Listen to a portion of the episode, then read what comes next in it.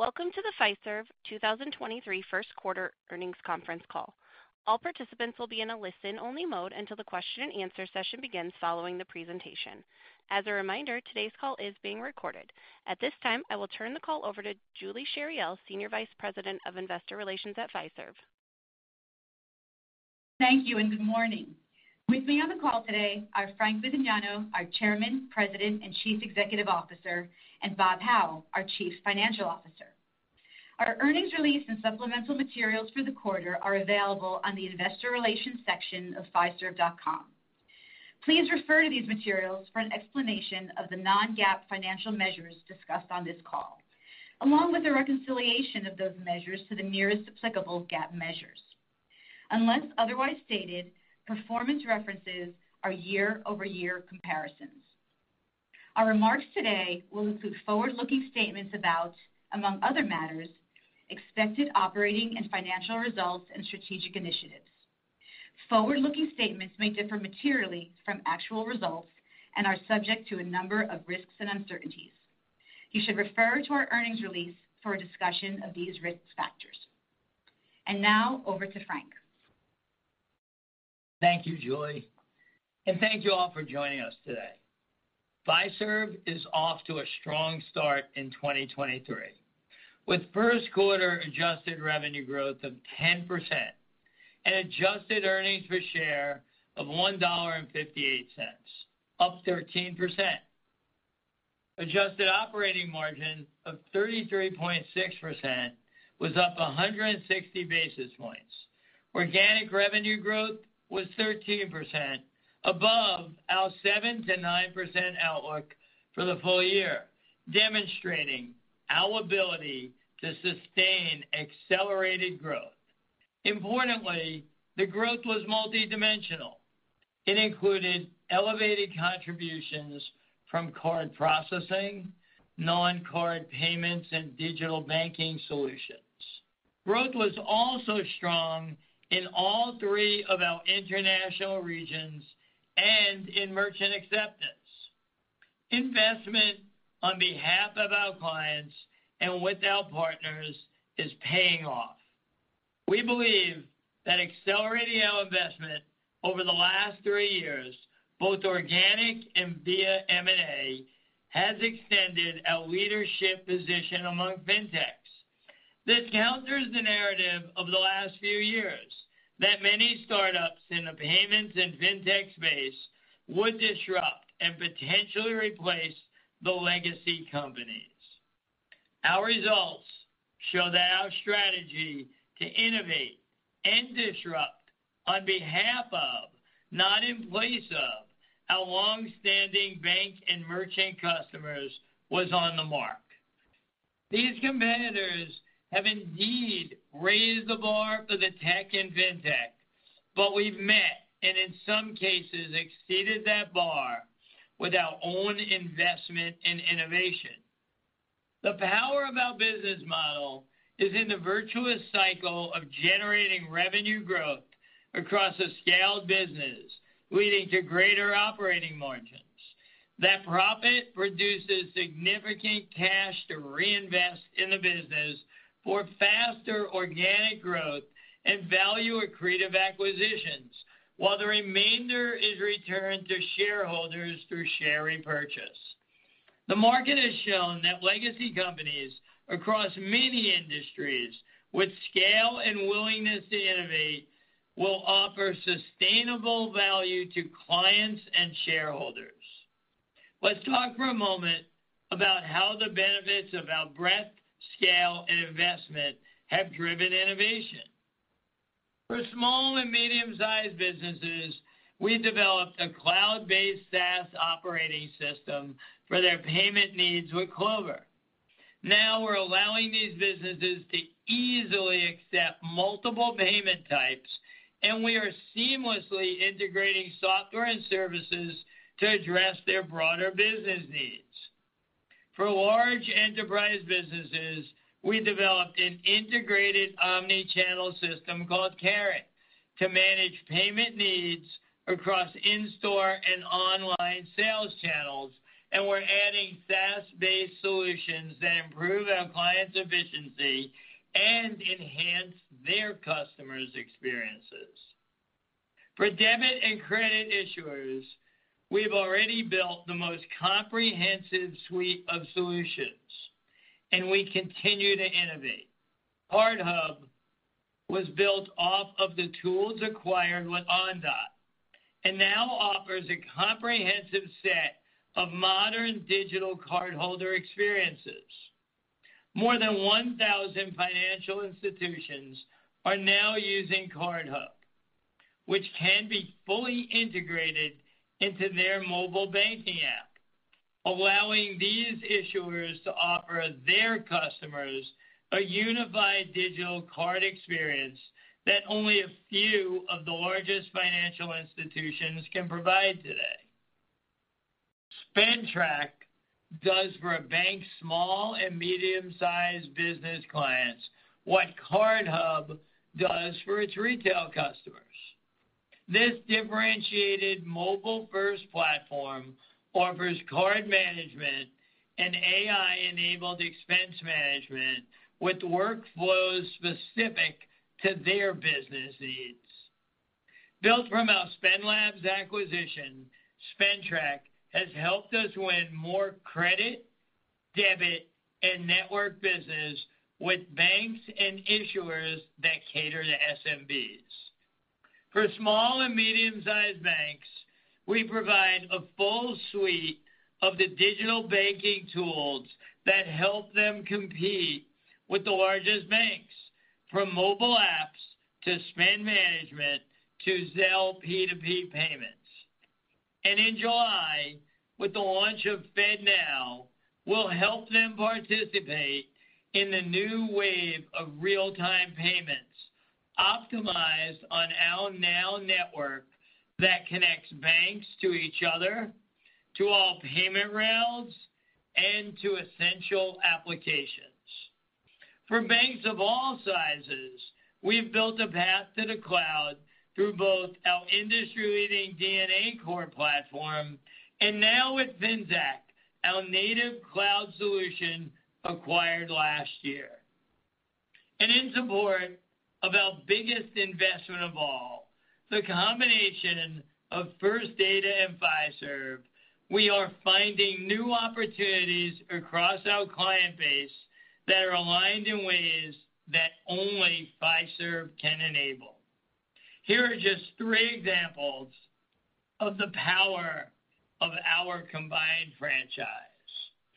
First, STAR & Accel, the third-largest debit network in the country, helps card issuers and merchants realize attractive economics on debit transaction routing and satisfy new Reg II requirements for at least two unaffiliated networks on each card to route card-not-present transactions. Second, our Finxact cloud-native banking core is laying the groundwork as an operating system at scale for financial institutions and merchants looking to offer embedded finance.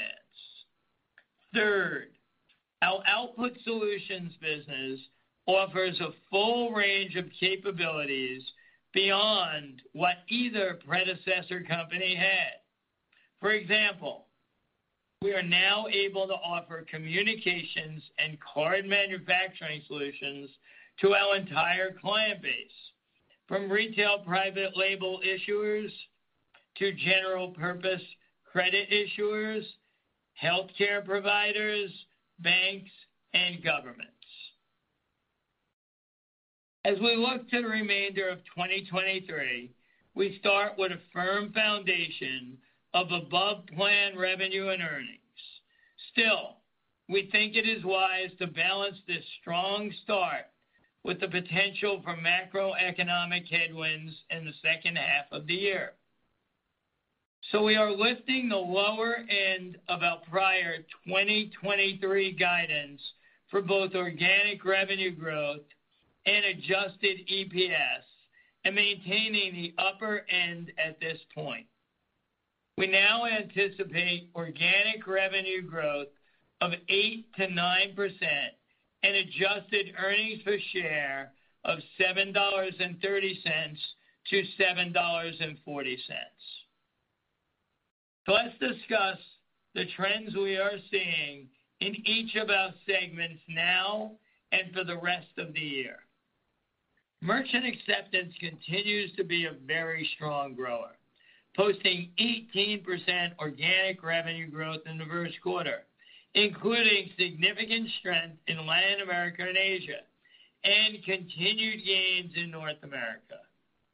This growth reflects overall consumer spending resilience, but is also a testament to our strong distribution channels, ability to develop new products and services that resonate, success in selling more solutions to our existing merchants, and the power of diversification across verticals, merchant size, and geography. It's not yet clear whether broader macro headwinds are beginning to impact consumer spending, but we did see payment volume growth slow a bit late in the quarter. We continue to see good demand in the grocery vertical as well as in restaurants, especially QSRs. We've started to see consumers rotate towards non-discretionary spending and reduce basket size. The decline in inflation is impacting volume growth, particularly in the petro vertical. This did not impact Fiserv revenue, which for large petro providers and other enterprise clients is based on transactions, not dollar volume. Our important advantages in this environment are our breadth of distribution, businesses both large and small, and a good mix of non-discretionary spending, about half of our volume.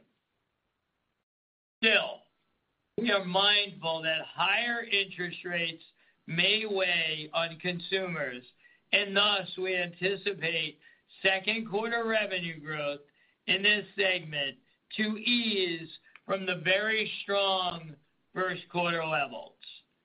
This, of course, is contemplated in our guidance. Clover revenue growth remains strong, up 22% in the quarter. We continue to add merchants at a healthy pace and extended value-added services penetration another point to 17%. Now, one year since our Merchant Investor Day, we are on track to achieve the targets we set for 2025, $10 billion in merchant acceptance revenue, $3.5 billion in Clover revenue, and Clover value-added services penetration of 25%. For Clover, a consistent average rate of growth over this time period was not in our calculus. Instead, the growth rate should accelerate over the next three years as we add more products, increase software penetration, and reach new markets. In the first quarter, for instance, we integrated bill pay and enhanced fraud management into Clover and improved access to Clover Capital via our client dashboard. In the past 12 months, we introduced upgraded Clover Mini and Clover Flex hardware. Later this year, we'll add a low-cost smart POS PIN pad to address the needs of smaller merchants who want simpler access to the Clover operating system and software. During the quarter, Fiserv launched support for Apple Tap to Pay on iPhone for SMBs on the Clover platform and for U.S. enterprise clients. This will enable businesses from large enterprises through medium and small businesses down to micro merchants to securely accept contactless payments on iPhones without the need for additional hardware like an external card reader. As contactless payment usage rises, we are excited to enable new and existing clients to use this seamless and secure solution on iPhone to help run and grow their businesses. On our Carat platform, we continue to expand our capabilities in broad omni-channel solutions for enterprise merchants. We renewed and expanded our contract scope with several large merchants this quarter, including Fanatics and a major hotel chain. We also recently signed a pay-by-bank agreement with Walmart that includes traditional ACH processing and incorporates Fiserv's NOW Network and real-time payments capabilities. Our payments and network segment also had a very strong quarter, posting 13% organic revenue growth that included double-digit gains in all three business lines. Issuer solutions, primarily representing credit card issuing and output services. Card services, including debit processing and our debit networks, STAR and Accel, and our digital payment services, including Zelle and our bill pay business. This strong performance drove growth that was above our medium-term guidance of 5%-8% and includes a couple of points of growth from a few discrete factors, which Bob will cover in more detail later. Positive trends continue and should carry full-year growth toward the high end of the range.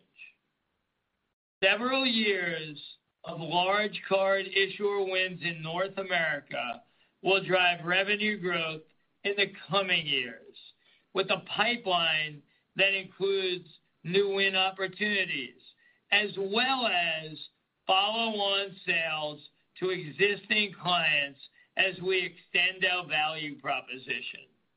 Our issuer clients have been active in deploying three highly innovative products. Advanced Defense, our new AI-based fraud solution. New card controls and alerts developed by Ondot. And point-of-sale loan solutions that help issuers compete with BNPL providers. Recently, Citi signed on for our POS loan product, and PNC went live.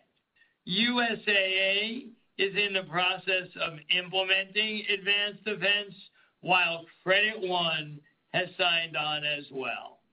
International issuer solutions was another bright spot in the quarter, with wins across all three of our regions.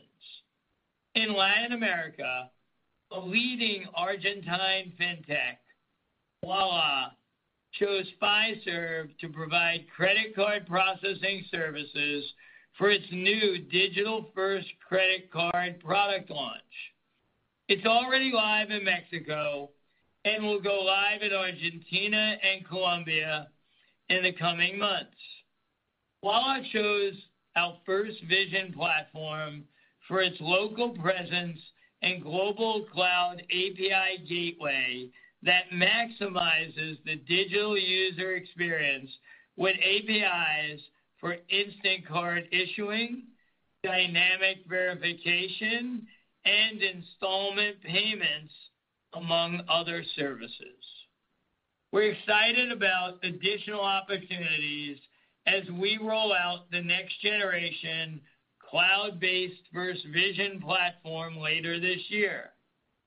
In EMEA, we signed a contract with National Bank of Kuwait, the country's largest bank, to process their debit acquiring business on our FirstVision platform.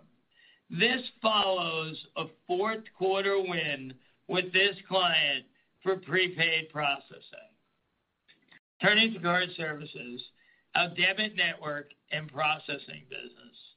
Growth remains strong as we continue to add new issuing business with our core and non-core bank clients and sign merchants for debit transaction routing via our networks. The adoption of Reg II has brought another large merchant, Uber, to our networks.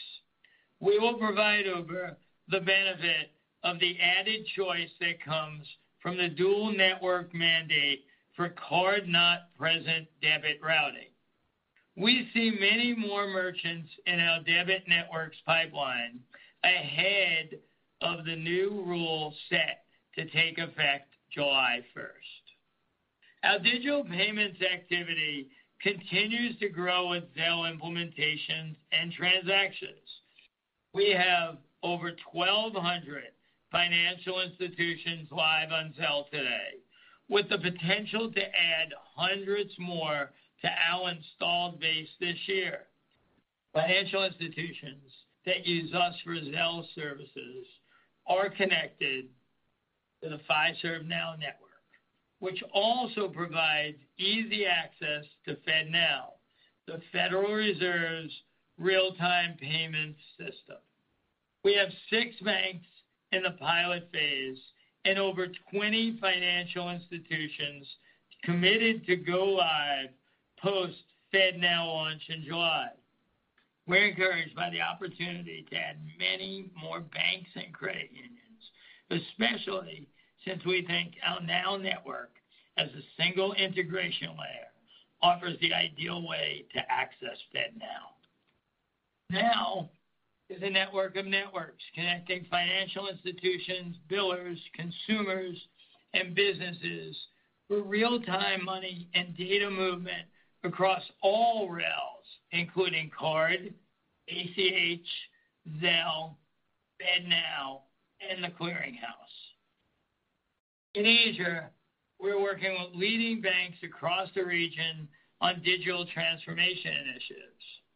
This includes Bangkok Bank, the largest bank in Thailand, that will expand its mobility digital banking platform into new domains, and BDO, the largest bank in the Philippines, where we are bringing signature core banking microservices to enhance BDO's third-party systems integration. We're also working with National Payments Corporation of India to enable the unified payments interface on RuPay credit cards for issuers on our India processing hub. Turning to our Fintech segment, organic revenue growth of 3% was slightly below our medium-term guide of 4%-6%, which we attribute to timing and a strong first quarter last year, creating a higher comparison point. Implementations from the healthy series of wins over the past few years will provide growth in the second half of this year. We continue to see organic growth in this segment within the guidance range. Importantly, we have not seen an extended disruption from the banking turmoil that arose in March. Thus far, there are no follow-on effects across our banking client base as we continue to monitor it with our enterprise risk framework. We see the opportunity to sell our regulatory suite to banks who may increasingly need them, and we are well-positioned to be a net winner among acquirer banks should M&A activity heat up. Many larger banks already use a variety of our services, and we've demonstrated the ability to scale our modern platforms. In April, we marked the one-year anniversary of the Finxact acquisition and have been very happy with its progress. We've seen strong interest from new and existing clients, which has contributed to meaningful growth in our Fintech pipeline. Importantly, in the first quarter, Fiserv renewed the Finxact partnership with One, a leading banking fintech backed by Walmart. Finxact will be the system of record for a growing number of one's expanding banking services. Ramping this opportunity will represent a high-profile achievement and scale that could attract other banks and merchants to the proven Finxact solution. Now, let me pass the discussion to Bob for more detail on our financial results. Thank you, Frank, and good morning, everyone. If you're following along on our slides, I will cover additional detail on total company and segment performance, starting with our financial metrics and trends on slide four. First quarter results largely outpaced both internal and external expectations.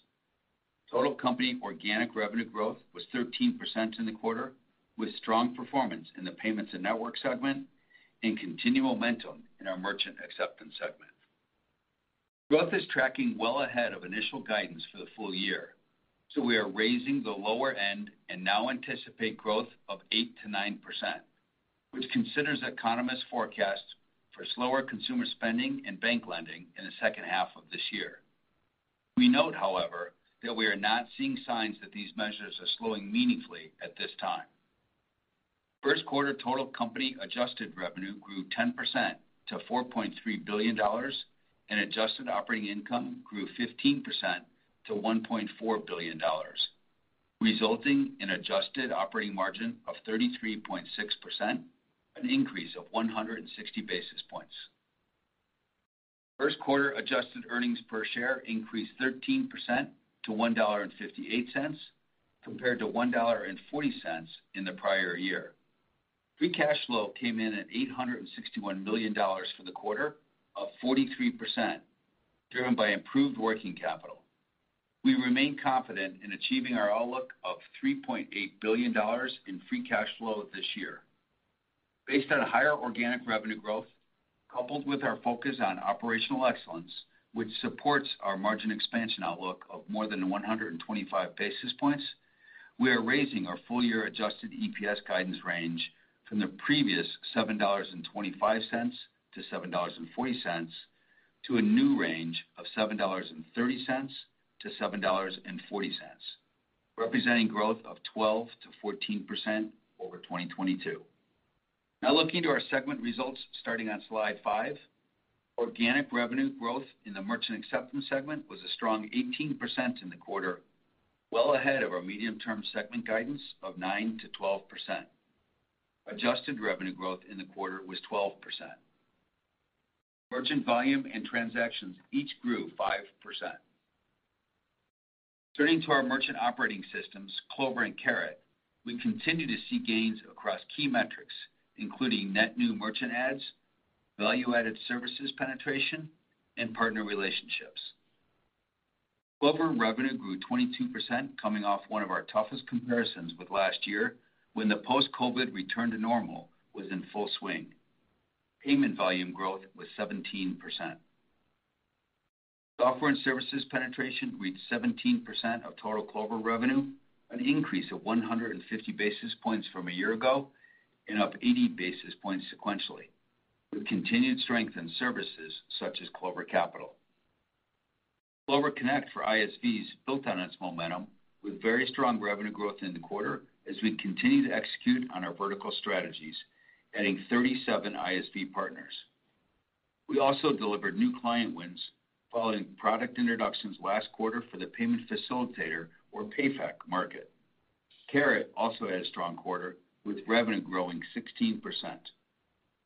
International merchant operations represented 22% of segment revenue in the first quarter and grew 39% organically, led by Latin America. Adjusted operating income in the acceptance segment increased 20% to $562 million, and adjusted operating margin was up 210 basis points to 30.5%. The improvement reflects strong operating leverage and cost management.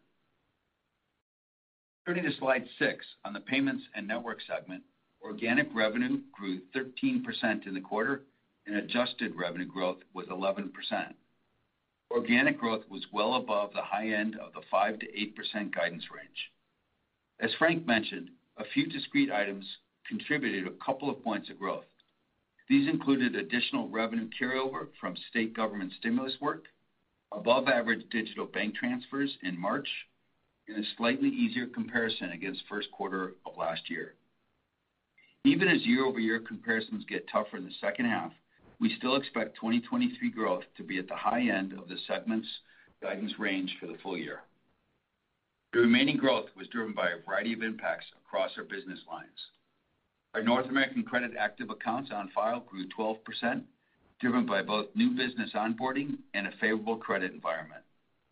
Our international issuing business continues to grow above segment average, driven by a macroeconomic improvement as well as onboarding of new clients.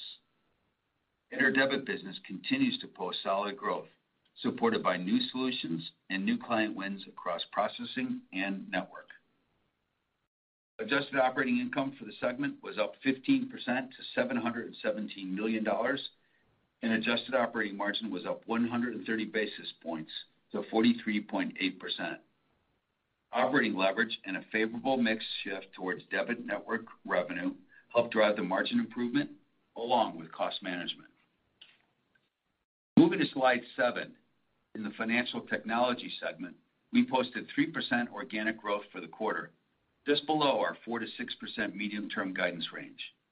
We expect to achieve growth within that guidance range this year as implementation work on prior wins is completed in the second half. Meanwhile, new customer momentum continues, and we had 12 core wins in the quarter. Adjusted operating income was up 2% to $280 million. Adjusted operating margin in the segment was flat at 35.4% as we continue to invest in Finxact. We expect margin expansion to resume as we anniversary the Finxact acquisition in the second quarter. The adjusted corporate operating loss was $122 million, in line with the prior year. The adjusted effective tax rate in the quarter was 18.9%. We continue to expect full year 2023 adjusted effective tax rate to be approximately 20%. Total debt outstanding was $22.4 billion on March 31st. The debt to adjusted EBITDA ratio increased a tenth of a turn to 2.9x and remains in our target range of less than 3x leverage. During the quarter, we issued $1.8 billion of five and 10-year senior notes to replace notes coming due later this year and reduce our commercial paper program balances. Variable rate debt sits at 14% of total. During the quarter, we significantly stepped up our share repurchases, buying back nearly $1.5 billion worth of stock. After receiving board approval to repurchase up to an additional 75 million shares, we had 78.7 million shares remaining authorized for repurchase at the end of the quarter. We are fully committed to our long-standing capital allocation strategy, which includes investing in our business organically, maintaining a strong balance sheet, returning cash to shareholders through share repurchase, and pursuing high value and innovative acquisitions. With that, let me turn the call back to Frank. Thanks, Bob. Before wrapping up, I want to discuss our ESG efforts. Our approach to corporate social responsibility and ESG is one of the ways our business produces better outcomes for our clients, shareholders, and associates. Let me share some highlights of our soon-to-be-published annual CSR report. First, our ongoing dedication to the progress of our associates through professional development. In 2022, we filled 45% of exempt roles with internal Fiserv associates. Second, our continued investment in minority, women, veteran, ethnically diverse, LGBTQ+, and disability-owned businesses through our Back to Business program in the U.S. and U.K. We have awarded more than 1,600 grants to eligible merchants since the inception of the program. Third, our commitment to continue to improve our collection and disclosure of greenhouse gas emissions and energy data. Not only have we aligned our 2022 CSR report with the Task Force on Climate-related Disclosures framework, but we have also provided three years of data and a foundation for measuring the impact of our ongoing GHG and energy initiatives. These factors are reflected in being named to Forbes list of America's Best Large Employers, which is based on a poll of employee recommendations released in the first quarter. We're equally proud of another recognition received in the first quarter as one of America's most innovative companies by Fortune. I started off this discussion by highlighting the importance of investment in innovation, and this is another proof point on just how seriously we take technology innovation on behalf of customers and our future. This time of year is often marked by the release of ranking figures tabulated for the prior year, and my time in banking left me with an affinity for league tables that I know you also share. I'm pleased to report that Fiserv has retained its number one position in eight categories. Core account processing, merchant acquiring, mobile banking, online banking, issuer processing, bill payment, person-to-person payments, and account-to-account transfers. And that brings me back to where we started our discussion today, the importance of scale in sustaining investment and driving innovation. I thank the 41,000 employees of Fiserv who helped get and keep us here. I know that I speak for all of them when I say we intend to maintain the privileged position we hold. And now, operator, please open the line for questions. Thank you. We would now like to open the phone lines for questions.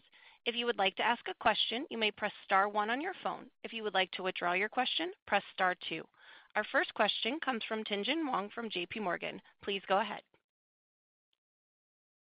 Hi. Thanks so much for taking my question. Uh, good results here. Just wanted to maybe ask you to elaborate a little bit more on the month-to-month trends, including April. I heard some of the commentary on consumer spend and gas, but I'm also curious around bank IT spending. I know you lifted the lower end of your outlook. Sounds like you feel confident in the timing of implementations on deals. If you just maybe elaborate on that and a little bit more on the consumer side, that would be great. Thank you.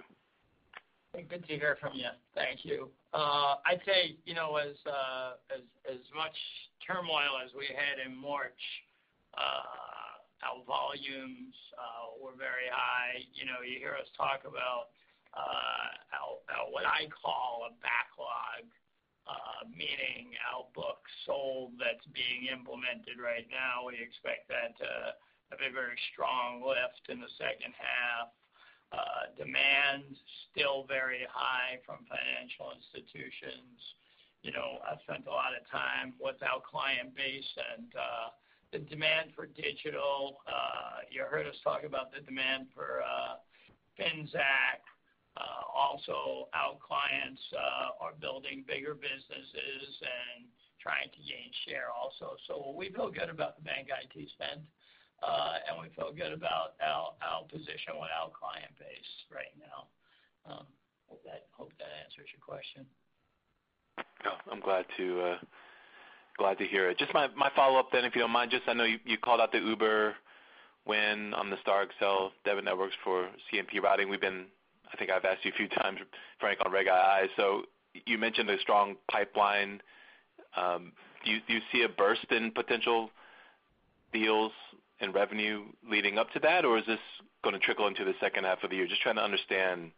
Oh, I think it's uh, second half and beyond. you know, I think, you know, it's probably more a uh, 2024 than a 2023. We should see some of it in 2023, but I think you'll see more of it in 2024. Right. So it's not a one and done thing. Great. Thank you for the time. Thank you. Next, we'll go to the line of Ramsey El-Assal from Barclays. Please go ahead. Hi. Thanks so much for taking my question this morning. Uh, I wanted to ask you about the spread between merchant volume and revenues, which widened a little bit this quarter.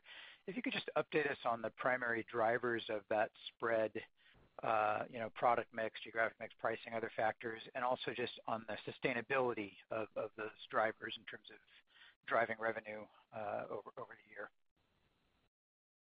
Yeah, Ramsey, good morning. Um, you know, as you've heard us talk about, there's lots of variation quarter to quarter um, in terms of that spread that you talk about. There's a combination of things like mix of um, small businesses versus enterprise, of hardware versus processing. Uh, as you heard, we introduced some new hardware Um, in the last uh, few months. We've got some more coming uh, in the balance of the year um, that will drive it. Uh, mix of international, our three regions, LATAM, EMEA and APAC, with particular strength in LATAM and um, in APAC right now.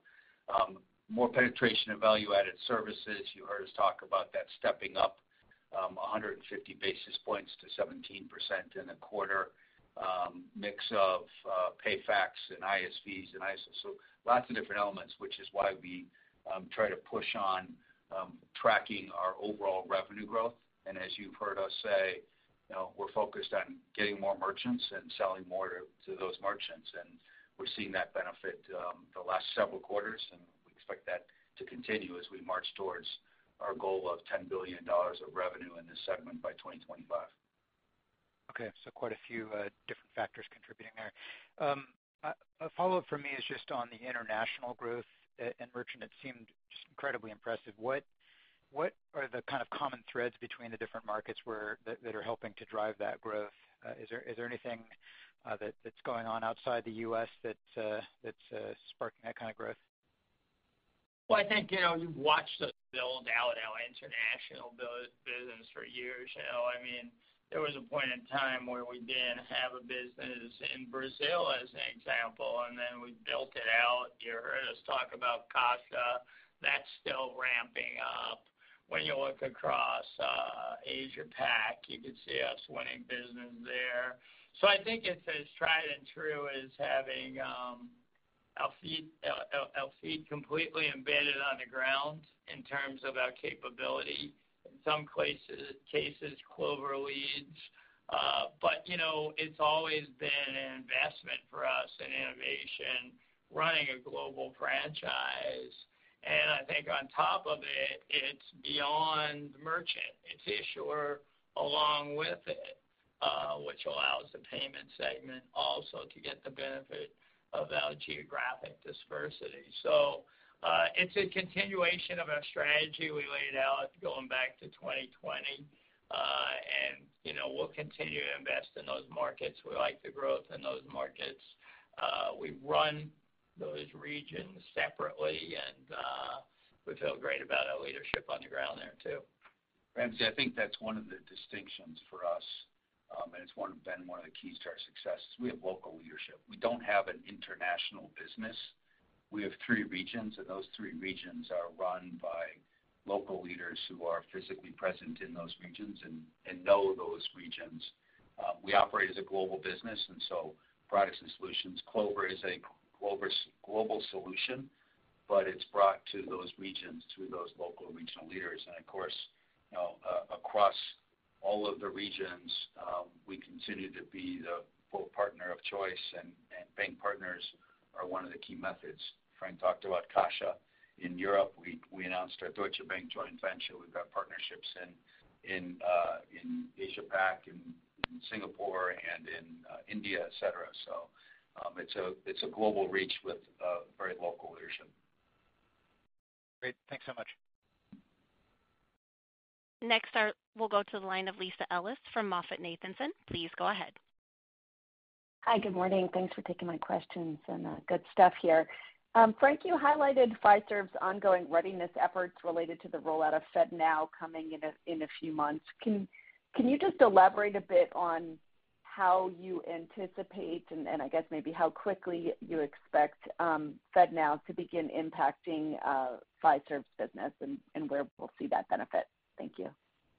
Yeah. I mean, you know, we we've always had a philosophy that uh, we are a commerce enabler, right? So as uh, new payment types and changes to payment types, just saw what we did with Zelle.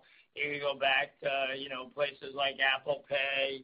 It's just our philosophical uh, belief that we are here to help our clients grow their business. We're here, you know, in a purpose-driven method to help them run their business better. And when new initiatives like FedNow come along, you know, and we have, you know, thousands of banks and credit unions across the country that are looking for different payment methodologies to allow them to deliver for their clients, we're gonna enable it. So uh we partner obviously with the Fed on this. I see it as another payment type. Um, I think, you know, it's good for uh, our largest institutions and our smallest. And you know, I suspect it will get volume. It's uh, for us, it's it's a very good choice to enable payments, just like Zelle was a very good choice to enable payments.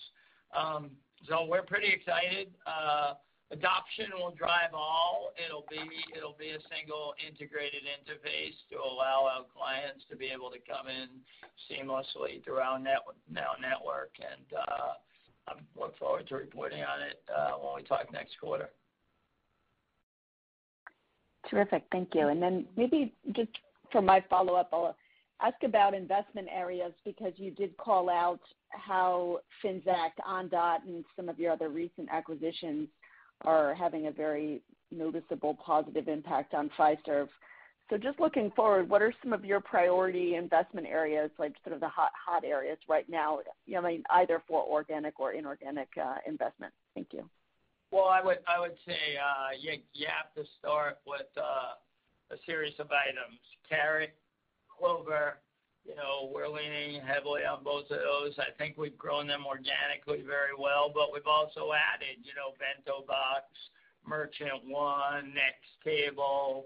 Um, so you'll see us do both. I think we have a very, very strong track record, starting with Clover, moving to Ondot, moving to BentoBox, Finxact, of bringing founders in and helping them grow their business at a different level, right? I think you can see a vertical focus. You see us with uh, driving value-added services.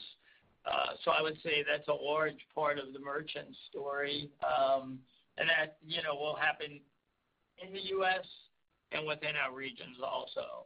I think when you think about uh, Finxact, you think about, you know, what I feel is the best next generation platform out there. And both Finxact and DNA are very, very strong assets.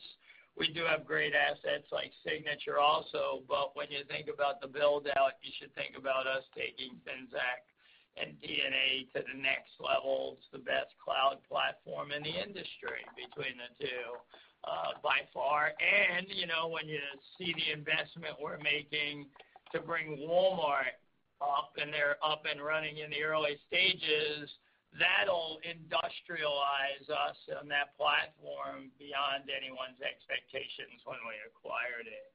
Um, if you mm-hmm. look at in our payments areas, we will continue to bring in the issuing area uh, a lot of digital innovation. Uh, we're cloud enabling those platforms to take them to the next level. I think you've seen that we've been hugely successful in the issuing area, you know, even as late as Desjardins and Target coming on. So we'll continue to invest in those platforms, grow them out, and bring more value-added services there, more digital capability there also. I think along with that, what we're doing with things like uh, SpendLabs is we're opening up a whole new SMB opportunity within our portfolio that we think will transverse our whole organization. And we believe deeply in SMB and the combo of SpendLabs and Clover and other assets that we brought on board will really allow us to even have more wallet from our SMB population. And then Ondot, you saw us take something that was a card control, card access capability and bring it into the mobile banking platforms of over 1,000 institutions. I think, you know, you also look at the speed in which we ramp these products, the way we integrate them into the company. We think we have a pretty strong expertise in that, and you can count on that continuing driving future growth for the company. Perfect. Thank you. Thank you. Next, we'll go to the line of Timothy Chiodo from Credit Suisse. Please go ahead. Great. Thank you for taking the question. I want to dig in a little bit more on the recent STAR and Accel wins. You mentioned numerous of those, the Uber, the large merchant acquirer last quarter and more in the pipeline. I want to just recap the value proposition. When you're speaking with these acquirers and merchants, I'm assuming part of it is lower interchange, network fees. There might be a bundled sales approach. There might be an authorization angle. If you could recap those and maybe add to the list. And then lastly, if at all possible, if you could just comment directionally in terms of market share goals. Is the goal for U.S. online debit for STAR and Accel to be in a similar position to your share for the in-store debit market in the U.S.?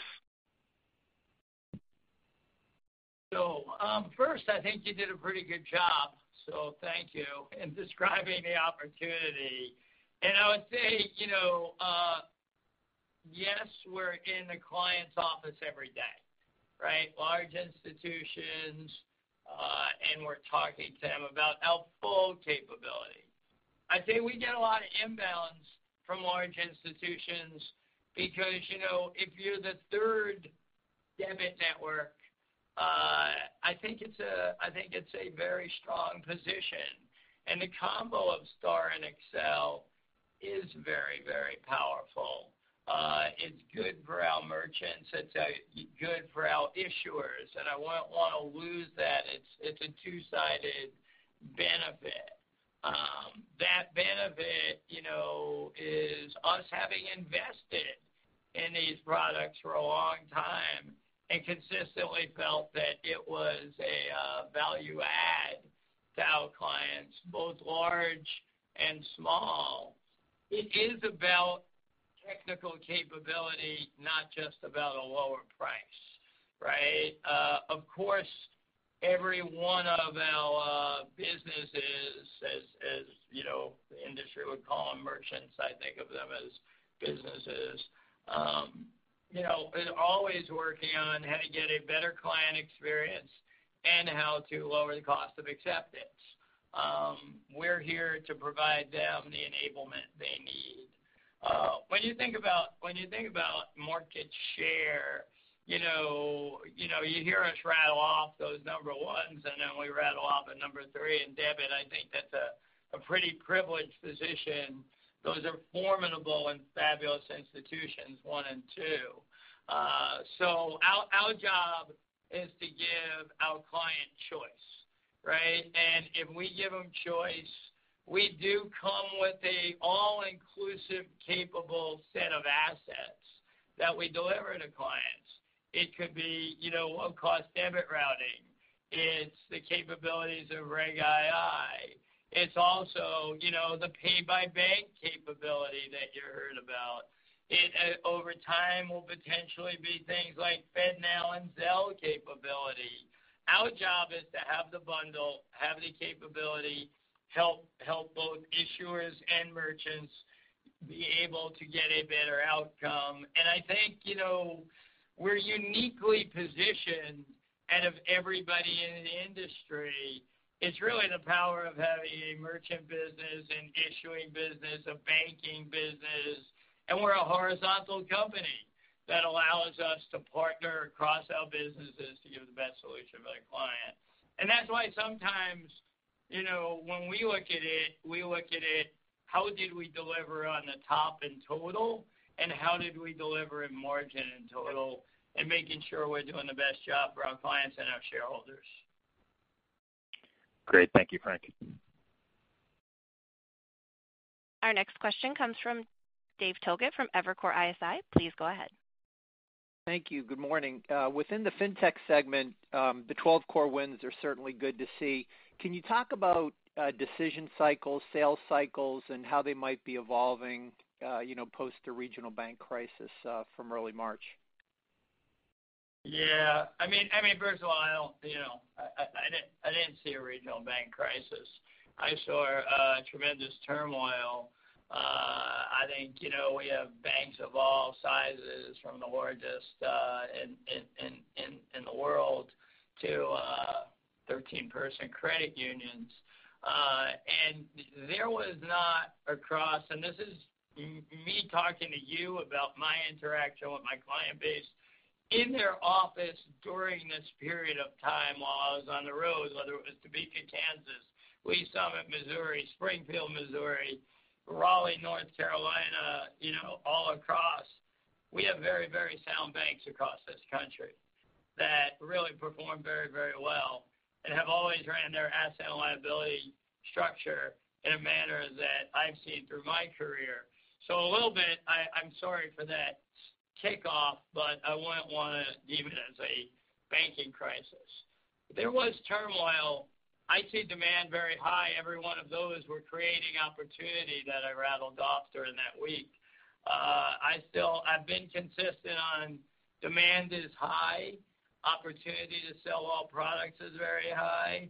I mean, if you step back and look at, you know, our uh, two FI-facing segments, you'd look at it over the past three quarters, third quarter at 7.7% growth, fourth quarter 2022 at uh, 9.2% growth, and first quarter of 2023 at 9.4% growth.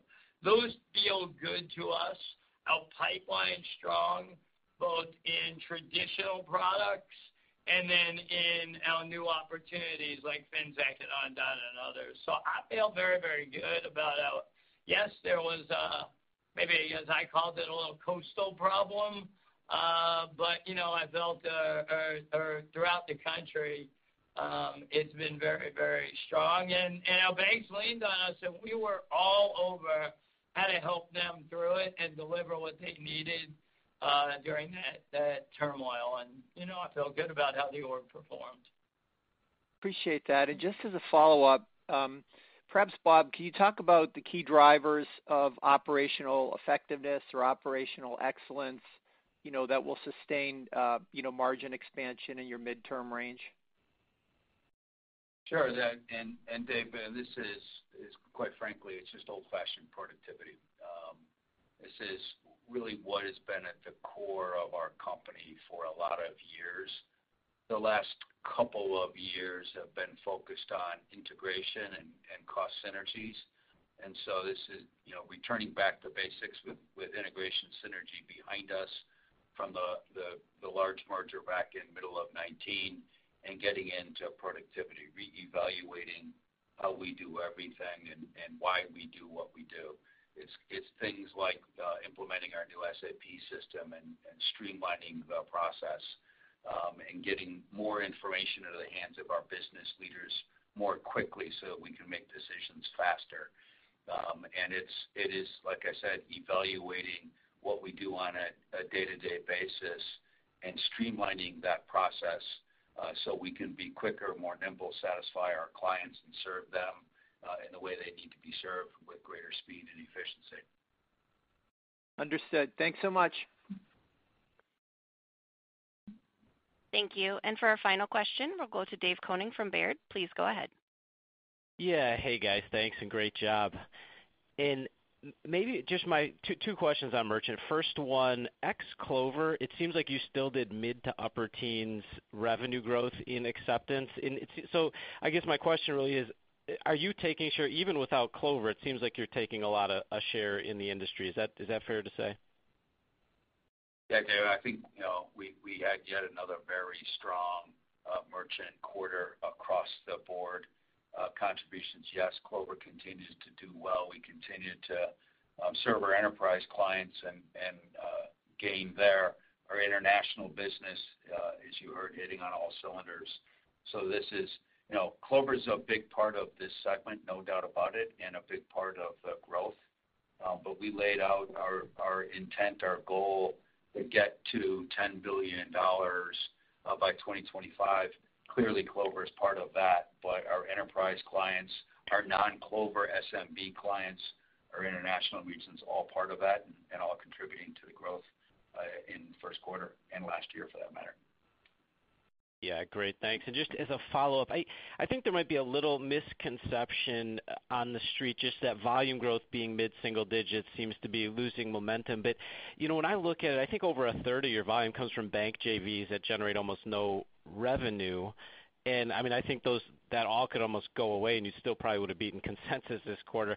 Is it fair to say, is that maybe where some of the slowness is, whereas the very high-yielding stuff actually is growing volume quite quite fast? Yeah. Overall, you know, it's it's hard to be concerned in my mind with 18% top line, um, when we did 17% for the full full year last year. And to your earlier question, I think taking share across the board. Um, there's lots of different elements to that volume. It did ease a bit, um, and certainly the bank joint ventures are part of that. We have some processing revenue, uh, processing volume, uh, that doesn't drive big revenue and big profitability for us. And you know, obviously, we continue to focus on that. And as we talked about, uh, geez, a little more than a year ago now, and we think that holds going forward from a revenue standpoint, but isn't a big growth driver for us. Yeah. Gotcha. Well, thanks and great job. Great. Thanks, Dave. Yeah, I'd like to thank everybody for their attention today. Please feel free to reach out to our IR team with any questions. Have a great day, and I look forward to talking to you. Thank you.